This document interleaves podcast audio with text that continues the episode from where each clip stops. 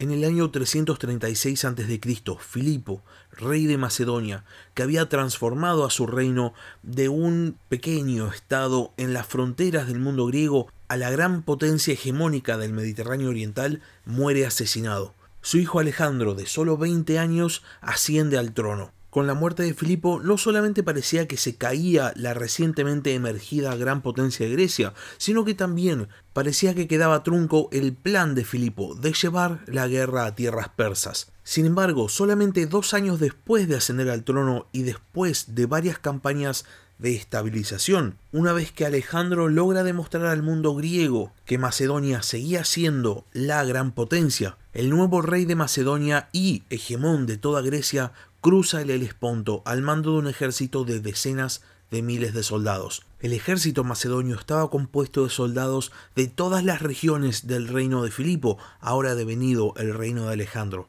Había tracios, había ilirios, había griegos y sobre todo estaba el ejército profesional de Macedonia. En la mente de Alejandro el objetivo era uno solo, conquistar el imperio persa. No había espacio para la negociación, no había espacio para la diplomacia. Alejandro estaba a punto de comenzar una de las más grandiosas campañas de conquista de toda la historia de la humanidad. Sean bienvenidos a la Barba Roja de Barba Roja, un espacio para hablar sobre curiosidades de la historia.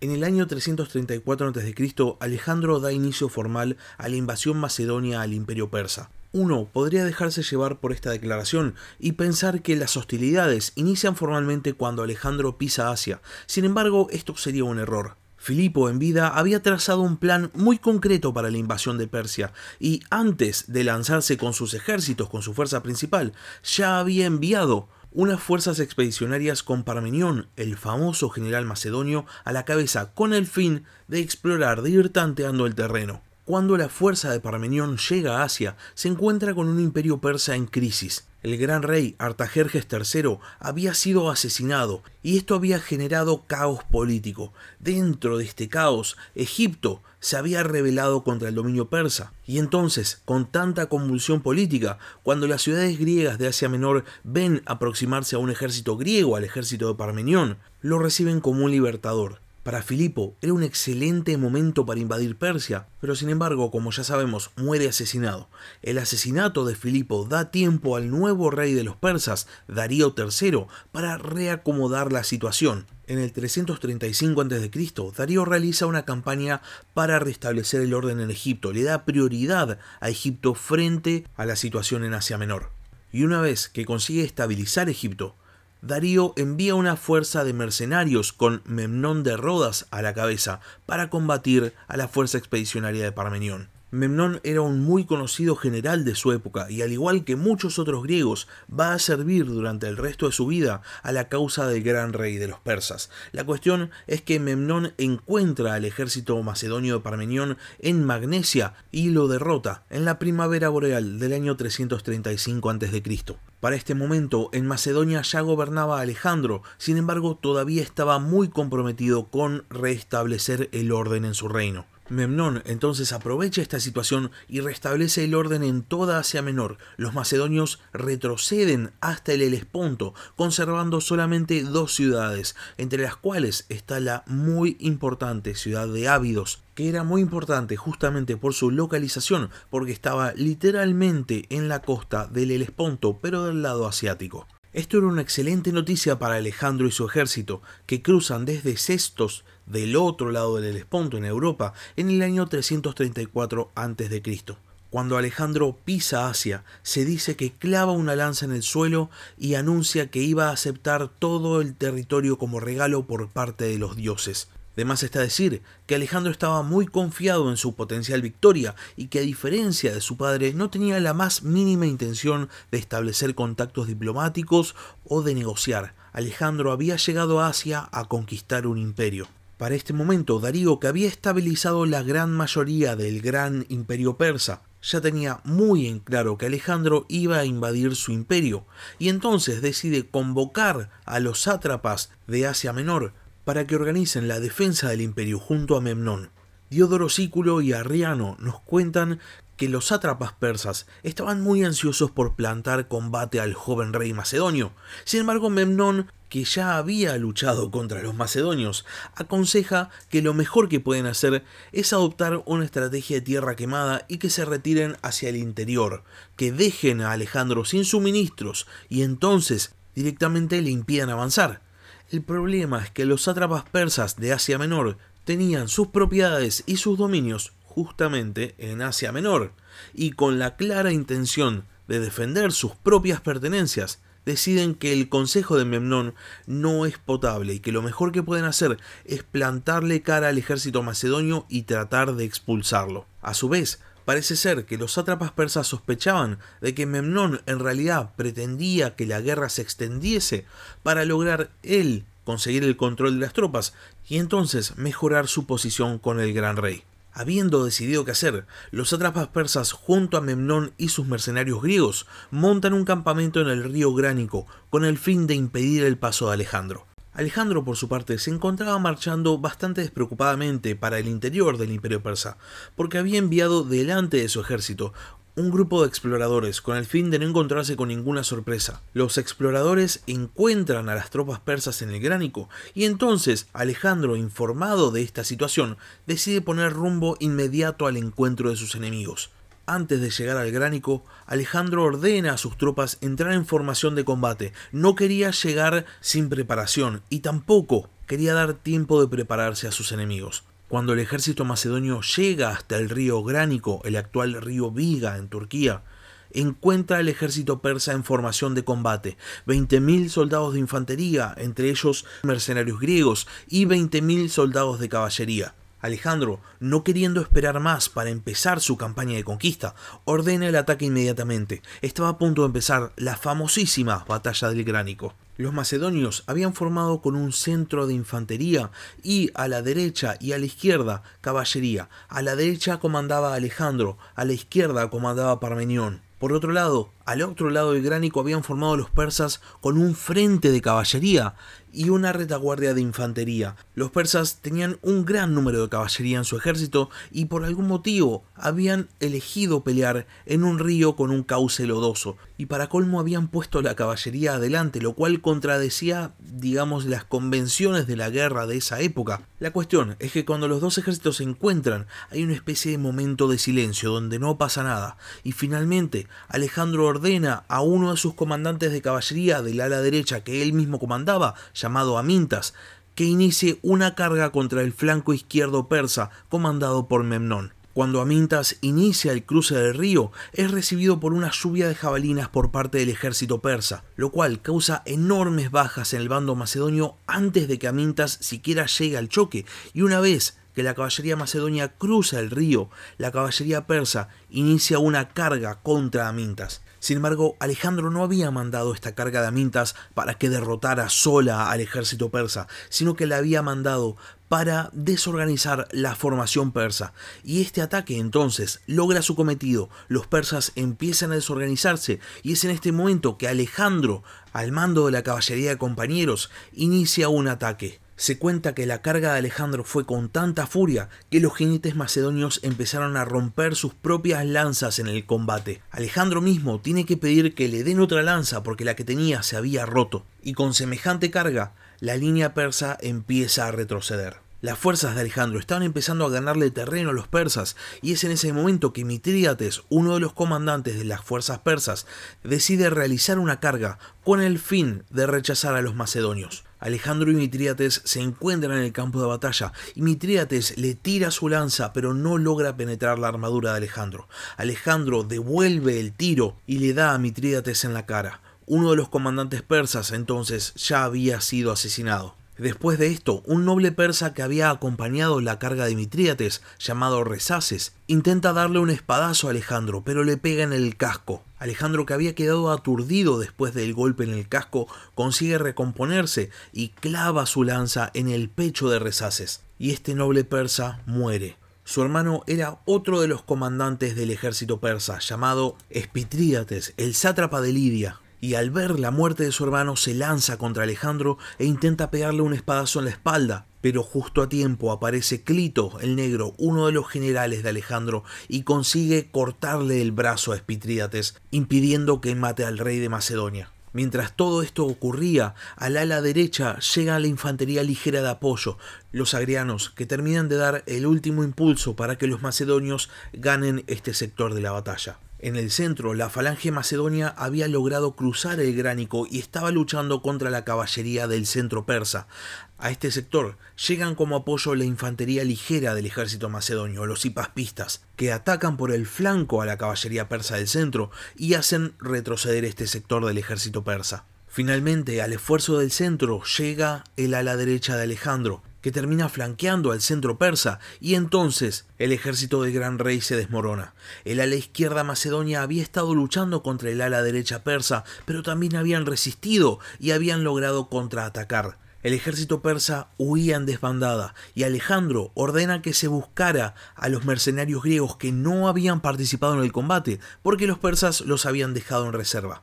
Alejandro y todo su ejército consiguen rodear a los mercenarios griegos que entonces tiran sus armas y se rinden. La batalla de Gránico había llegado a su fin. Alejandro ordena asesinar a los mercenarios griegos, a los que consideraba traidores de la causa de Grecia. La derrota sufrida por el ejército persa en el Gránico fue un duro golpe de realidad para Darío, y se terminó dando cuenta de que Memnón tenía razón. Los ejércitos persas no estaban a la altura del ejército macedonio, y entonces lo mejor que se podía hacer era adoptar una estrategia de tierra arrasada. Memnón consigue el mando de las fuerzas persas, pero el daño ya estaba hecho.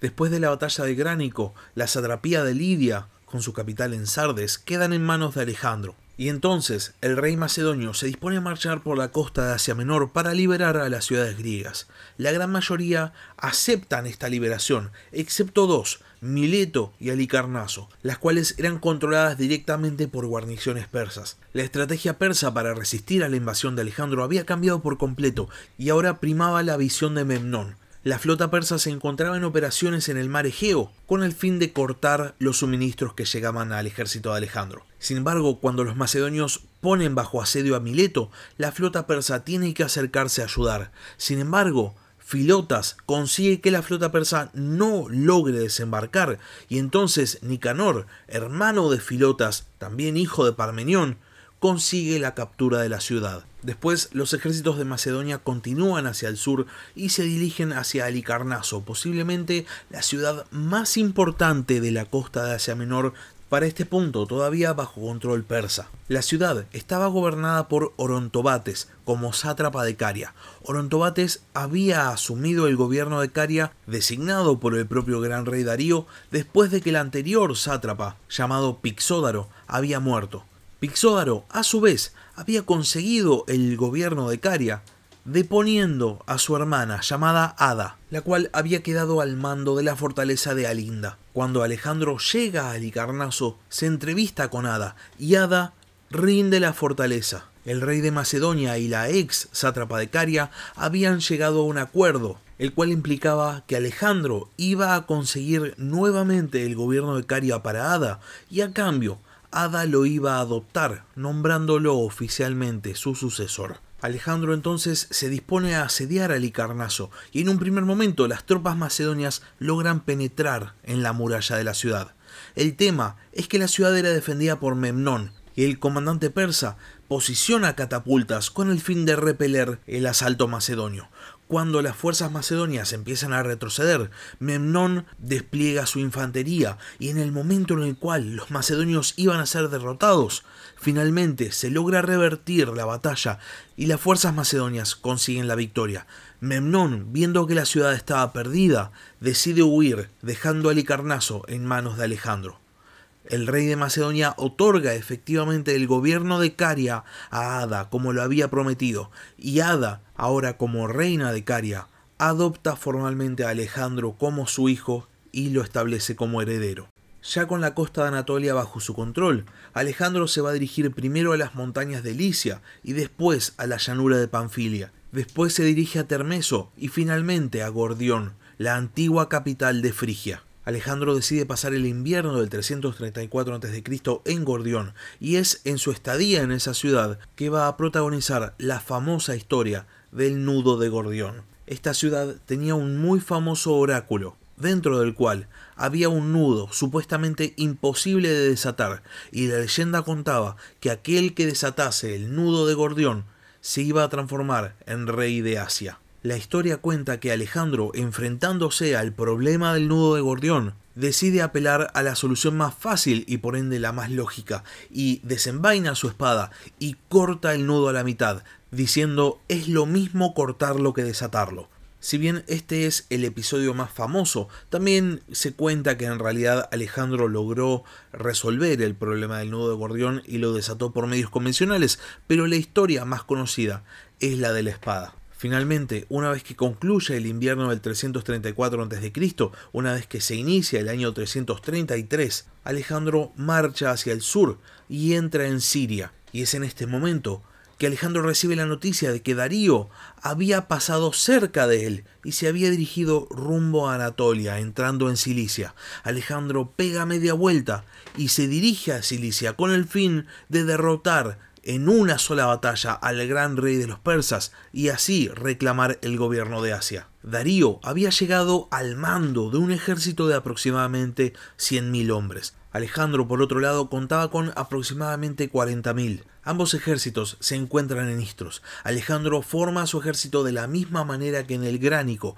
con un centro de infantería, la caballería de los compañeros a la derecha y la caballería tesalia a la izquierda. Por otro lado, los persas de Darío forman en dos líneas, con el flanco derecho, que era el flanco que daba hacia la costa, compuesto de caballería persa. El combate inicia con el flanco derecho persa, atacando al ala izquierda macedonia, comandada por Parmenión. Alejandro responde enviando refuerzos de caballería y enviando a su centro de infantería a atacar al centro persa. La línea de infantería persa estaba resistiendo bastante bien el choque con la falange macedonia, y entonces Alejandro se pone a sí mismo al mando de los hipaspistas y se lanza al choque contra la infantería persa. Al mismo tiempo, también había comandado a sus agrianos que hostigaran a los justamente hostigadores del ejército persa. Una vez que los hipaspistas llegan al choque, Alejandro vuelve a la línea macedonia y se pone al mando de la caballería de compañeros, a los cuales comanda contra el flanco izquierdo persa. Los compañeros comandados por Alejandro logran romper las filas del flanco izquierdo persa y logran rodear al ejército del gran rey. Es en este punto que Alejandro logra ver a Darío y entonces decide cargar directamente contra él. Si Alejandro lograba capturar al gran rey persa, toda la campaña iba a haber terminado para cuando terminara esa batalla. Darío, por su parte, ve que Alejandro se le venía encima y toma una decisión desesperada.